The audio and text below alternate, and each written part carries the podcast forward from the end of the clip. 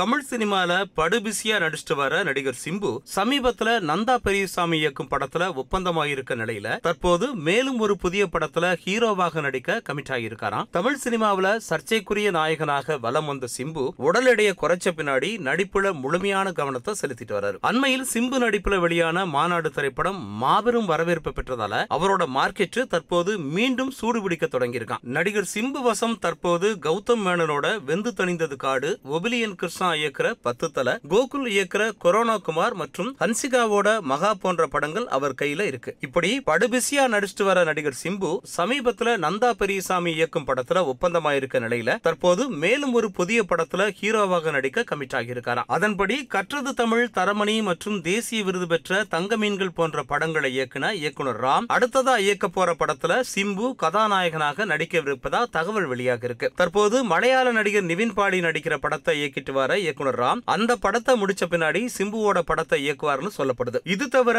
மிஸ்கின் Suseenthiran Nelson போன்ற இயக்குநர்களிடமும் சிம்பு கதை கேட்டிருக்காராம் குறிப்பா மாநாடு படத்தோட வெற்றிக்கு பின்னால சிம்புவுக்கு பட வாய்ப்புகள் குவிந்து வருவதால சிம்பு மிகுந்த உற்சாகத்துல இருக்கிறதா சொல்லப்படுது